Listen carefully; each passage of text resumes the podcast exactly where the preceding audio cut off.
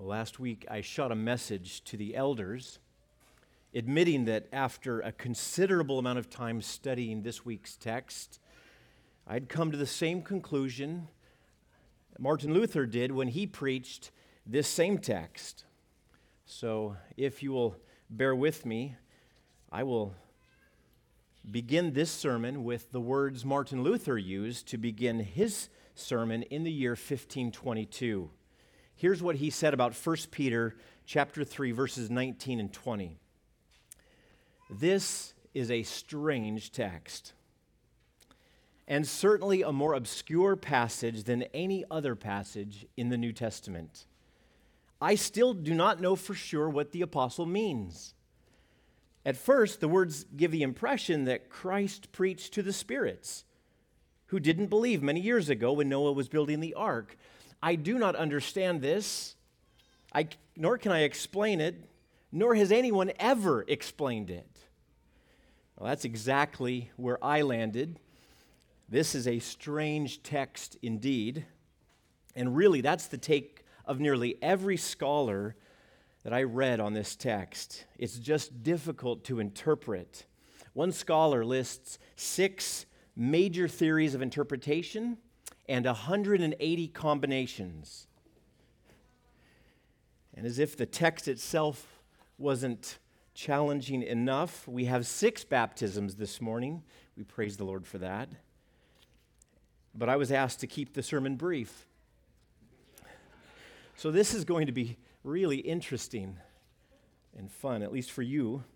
Um, that said, I think what you'll find is that the main point that Peter is making to his readers is crystal clear. But before we go there, let's get our bearings. This text doesn't stand by itself, and so understanding its context will help us navigate the more difficult parts. The Apostle Peter wrote this letter to Christians living in exile. They're scattered across Asia Minor, living within the Roman society, which was largely pagan. As you can imagine, their neighbors weren't fond of their worldview, so they're being slandered and pressured to conform to their former way of life. They're suffering because of their faith. Peter writes this letter then to fortify them in their suffering. Now, last week, Josh walked us through verses 13 through 17. If you suffer for doing what is good, you will be blessed. Do not fear. Do not fear those who cause your suffering, and don't fear the suffering itself. Rather, fear God. Now, that kind of Christian living gets noticed. So, Peter says, Be prepared to gently and respectfully explain the hope that is in you when you're asked. And that's the context for this morning's text. The title, though, of this sermon is from a favorite poem of mine, Light Shining Out of Darkness.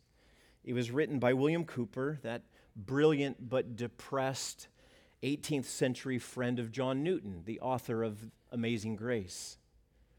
Here's the verse Ye fearful saints, fresh courage take. The clouds ye so much dread are big with mercy and shall break in blessings on your head. That's the message of Peter to these exiles. If you suffer for doing what is good, you will be blessed. The suffering you so much dread will break in blessings upon your head. In verse 18 now, Peter gives these exiles the foundation for that fresh courage. Let's start reading in verse 18. For Christ also suffered once for sins, the righteous for the unrighteous, that he might bring us to God, being put to death in the flesh, but made alive in the spirit. Take courage, he says, by looking to the suffering of your Lord.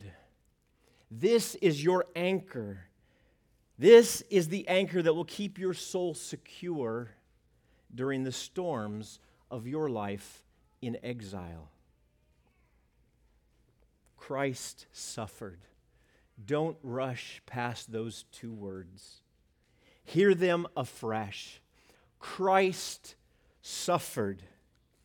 The creator of the universe, clothed in frail human flesh, born of the Virgin Mary, he suffered under Pontius Pilate. That is your anchor in the storm. And that's the mind staggering centerpiece of Peter's message, of his entire letter. He reminds his readers of it over and over. I want to give you a taste of this.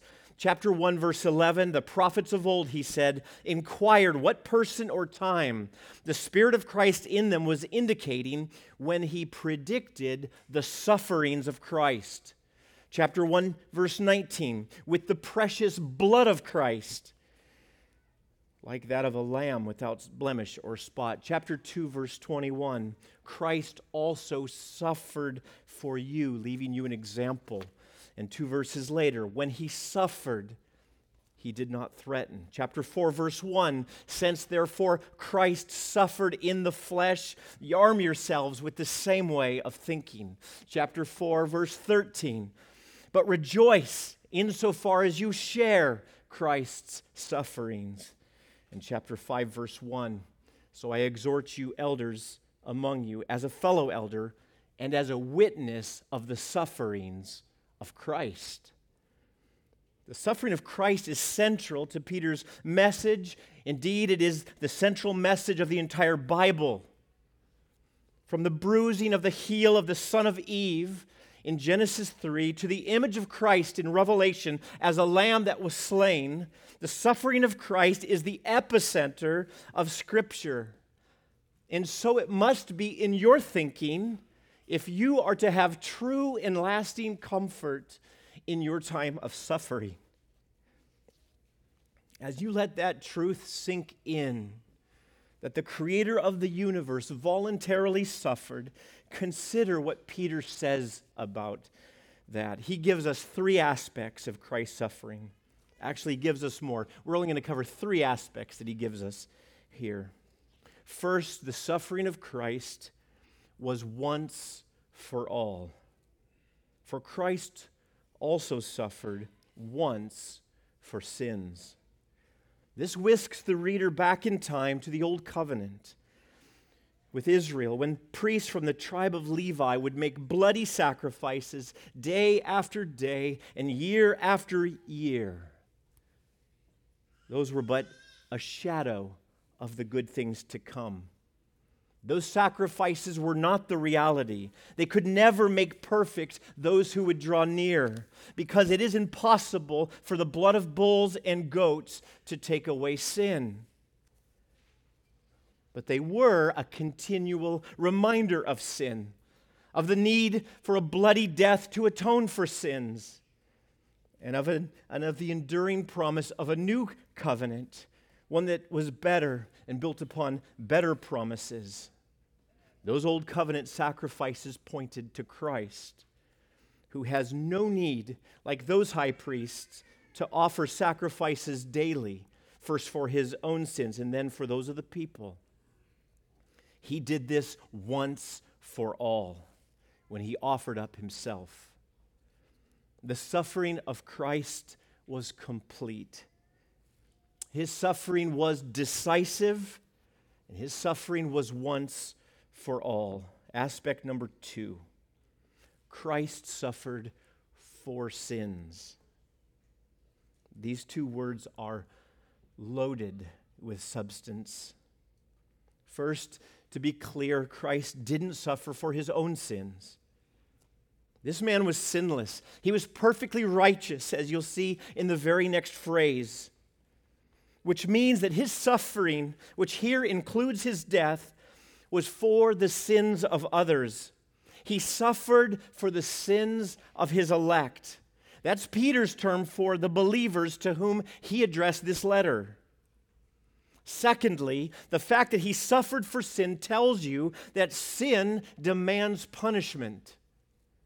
Indeed, the all consuming wrath of God is against all sin and all who commit sin.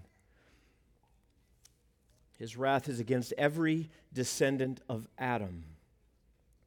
And yet we are sinners all. Sinners by birth and sinners by choice. And we prove that every day of our lives, which makes us an enemy of God. Because He is holy, and perfect holiness cannot tolerate unholiness. God's wrath, J.I. Packer wrote, is the holy revulsion of God's being against that which is the contradiction of his holiness. This is righteous anger, the right reaction of moral perfection in the Creator toward moral perversion in the creature. God is not just, that is, He does not act in a way that is right he does not do what is proper to a judge unless he inflicts upon all, all sin and wrongdoing the penalty that it deserves. That leaves us all in a heap of trouble. But thanks be to God. He is not only holy and just, He is love. And God shows His love for us in that while we were still sinners, Christ died for us.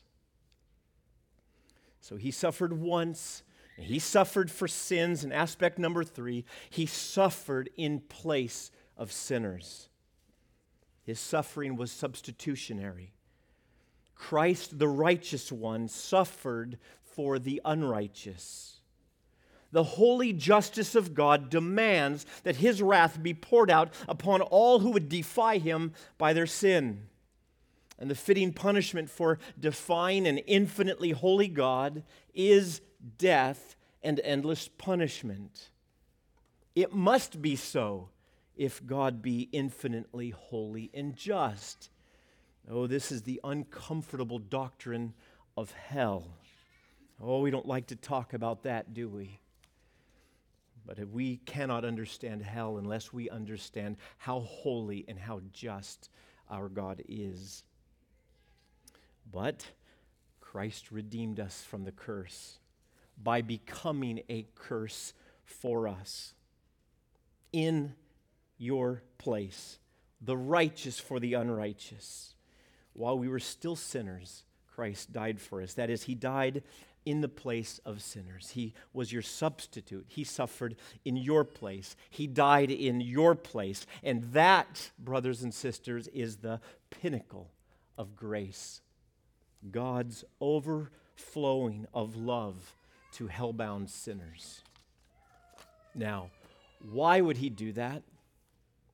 Verse 18 Christ suffered once for sins, the righteous for the unrighteous. And here Peter presents the purpose. This is the why that he might bring us to God. That's grace. And I owe this insight to John Piper. Peter could have given these exiles any number of reasons for Christ's substitutionary suffering and death. The benefits of what happened at the cross are vast freedom from the penalty of sin, freedom from the wrath of God, freedom from the guilt of sin, freedom from the power of sin, a right standing before a holy God, justification. And all of those benefits will last forever. It is life eternal that his sufferings secured. And all of those things are gloriously true. And Peter could have mentioned any of them, but he didn't. Instead, he simply said that Christ suffered that he might bring us to God. Peter is striking right at the very heart.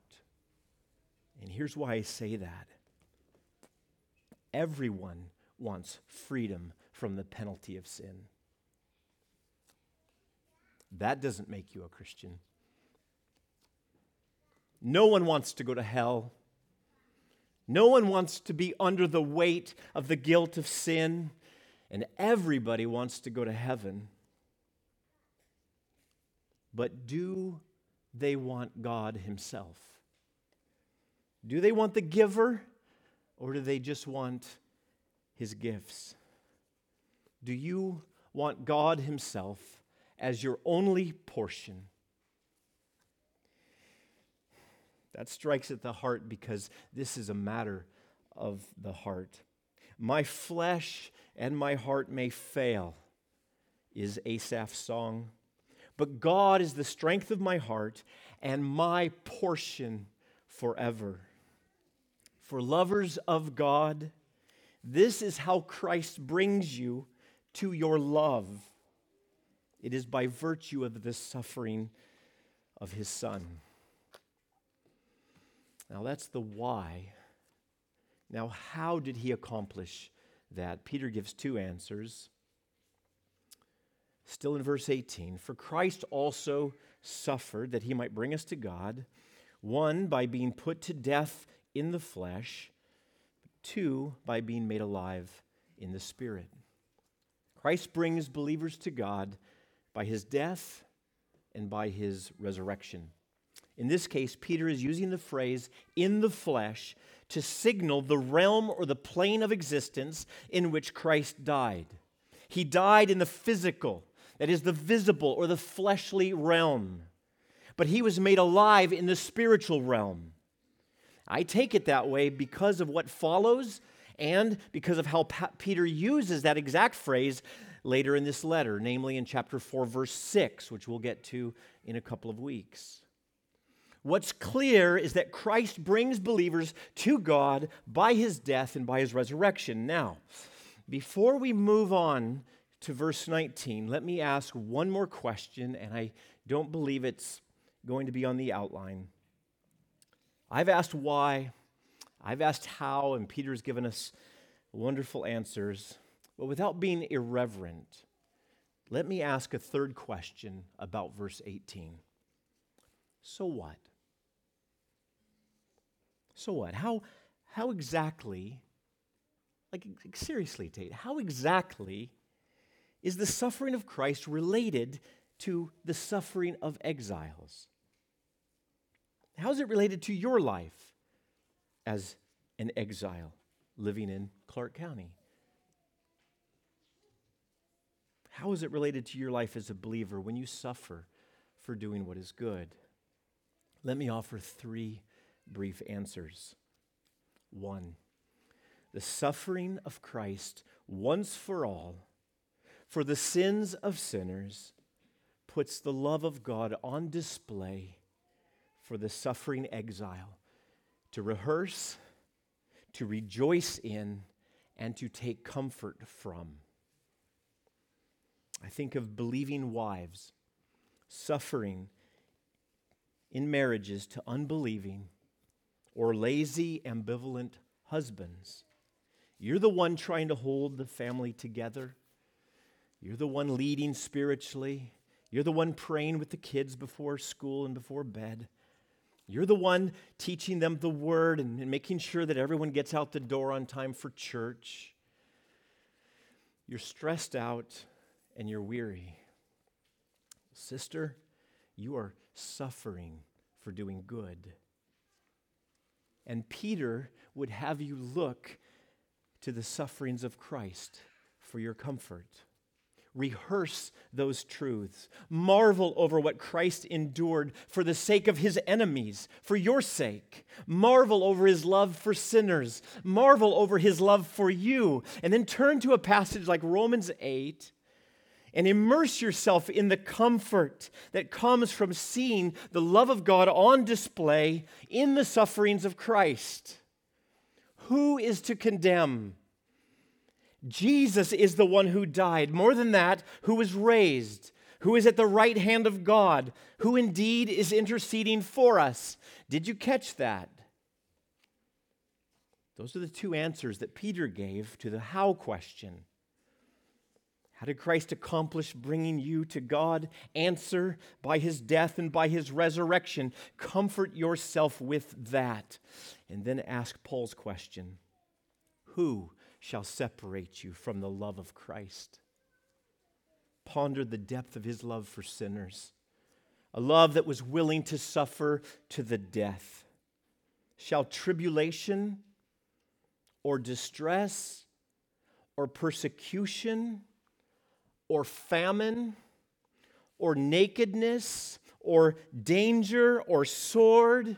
Can an unbelieving or a lazy husband separate you from that love? Paul answers, No. In all these things, you are more than conquerors through him who loved you. Oh, Paul rests on the foundation of the sufferings and the resurrection of Christ. Nothing, he says, in all of creation will be able to separate you from the love of God in Christ Jesus your Lord. So, answer number one the suffering of Christ once for all puts the love of God on display for you to rehearse, to rejoice in, and to take great comfort from. Answer number two the suffering of Christ puts the sovereignty of God on display for the suffering exile again to recount, to rejoice in, and to take comfort from. Consider this. The sufferings of Christ were no accident. It was God's sovereign plan, like the disciples prayed in Acts 4. The suffering of Jesus at the hands of Herod and Pilate and Roman soldiers and Jews was exactly what God's hand and God's plan had predestined to take place. And we're talking here about the most heinous crime ever committed in human history. The perfectly innocent Son of God was nailed to a Roman cross and slaughtered like an animal. That was according to God's hand and according to God's plan. And it was predestined for the glory of God and for the everlasting joy of his people. If he did that, you can trust him with whatever suffering you have. He has a good and perfect plan for your suffering through divorce, through the loss of your job, the slander of those who you thought were your friends. God is working 10,000 gloriously good things for His glory and for your joy in your suffering. He is working all things together for your good. Yes, I am speaking only to believers here. He is working all things together for your good. He is conforming you to the image of His suffering Son. And you can bank on this. Your momentary afflictions are preparing you for an eternal weight of glory beyond all comparison. Answer number three the suffering of Christ once for all also puts the justice of God on display for the suffering exiles to rehearse, to rejoice in, and to take comfort from. This one's a little different, but it leads us into the next two verses. Whatever you're suffering at the hands of men, consider the justice of God in the suffering of Christ. Sin is so serious a matter to God that He will not allow the guilty to go unpunished. In the end, He will make all things right. That is precisely why believers do not slander when they're slandered, why they don't repay evil for evil. That's why believers, on the contrary, repay evil with blessing, because Christ suffered for you, leaving you an example. When he was reviled, he did not revile in return. When he suffered, he didn't threaten, but he continued entrusting himself to the one who judges justly. He himself bore our sins in his body on the tree that we might die to sin and live to righteousness. You see how Peter did that? He leaned on a just God in his suffering. So then, that's my answer to the so what question. That in your suffering you may rehearse, rejoice in, and take great comfort from the love of God the sovereignty of God and the justice of God that is on display in blinding brilliance in the suffering of your Lord. Now, that's the main point of this morning's sermon.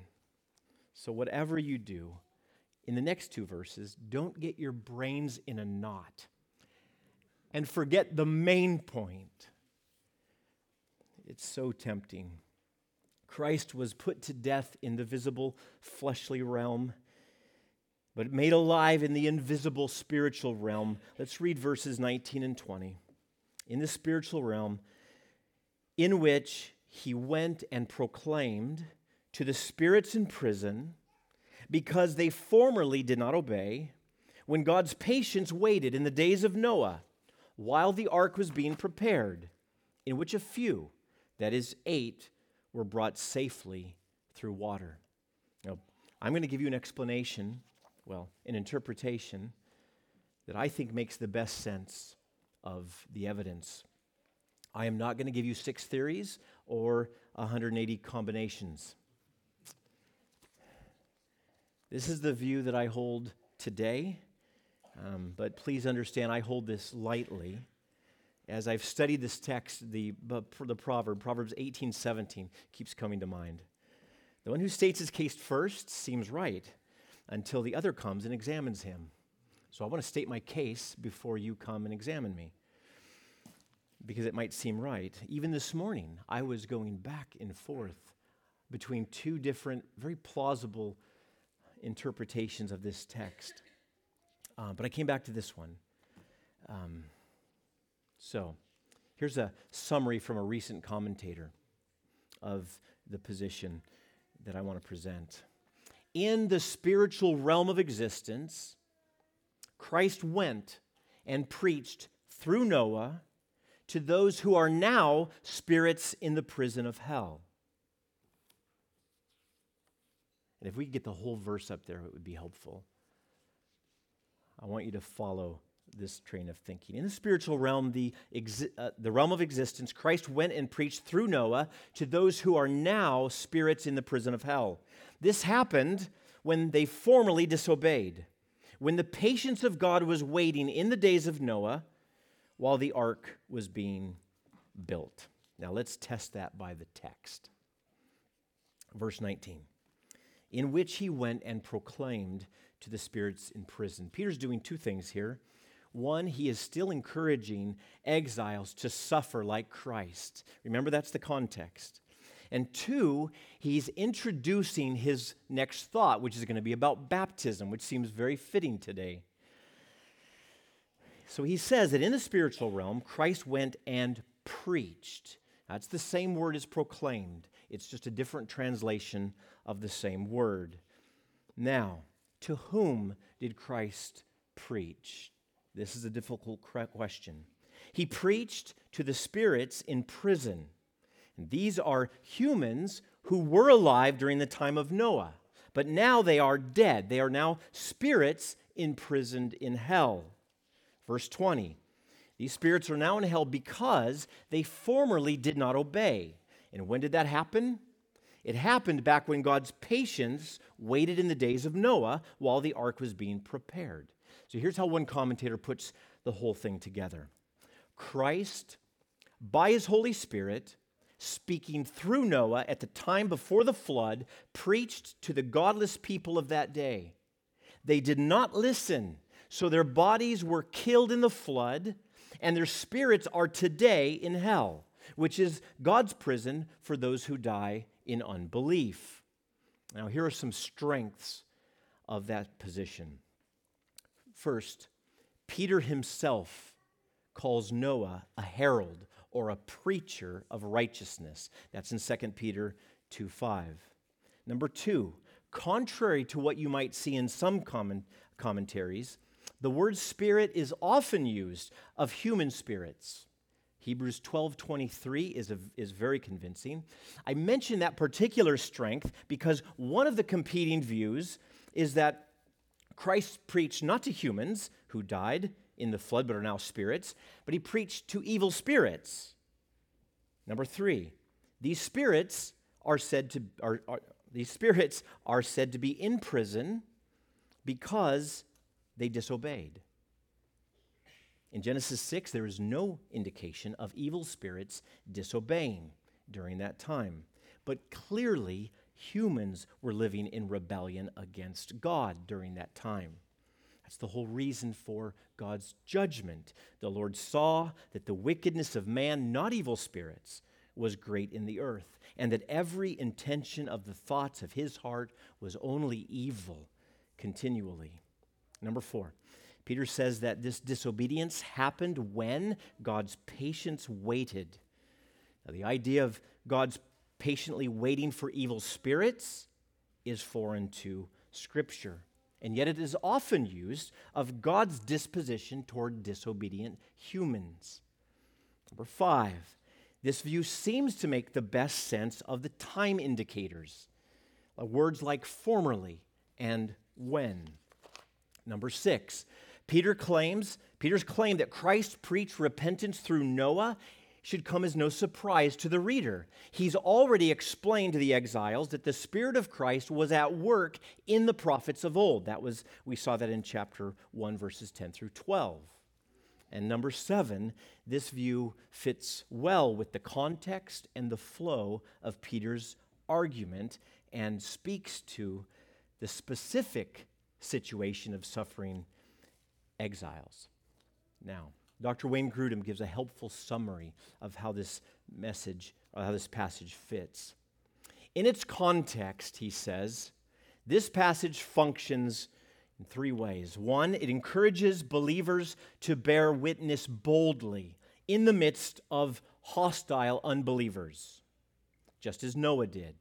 Number two, it assures them that though they are few, like Noah and his family, God will surely save them. And number three, to remind them of the certainty of final judgment and Christ's ultimate triumph over all the forces of evil which oppose them. We'll see that in next week's text. So, all in all, I think this view makes the most sense. But I could be wrong about all of that. I am aware of the weaknesses of this view for each of those weaknesses, of course, there are reasonable answers, but again, the one who states his case first seems right until another comes and examines him. So let me close by turning your attention back to Peter's main point. I do not want us to lose sight of this. Peter here gives his readers a rock solid foundation for confidence in suffering. They can take fresh courage by looking to the suffering of their Lord. He suffered once for all. He suffered for sins, and he suffered in the place of sinners. I don't know how you're suffering today a broken marriage, a broken car, or a broken toe. I don't know.